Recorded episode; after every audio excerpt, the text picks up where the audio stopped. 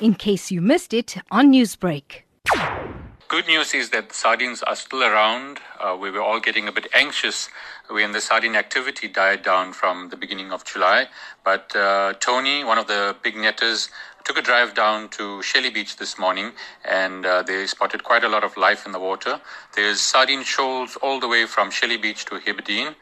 And in the Umnini and Umgababa area, you could see quite a lot of bird activity uh, far out at sea. So this bodes well that the sardine run is not over yet.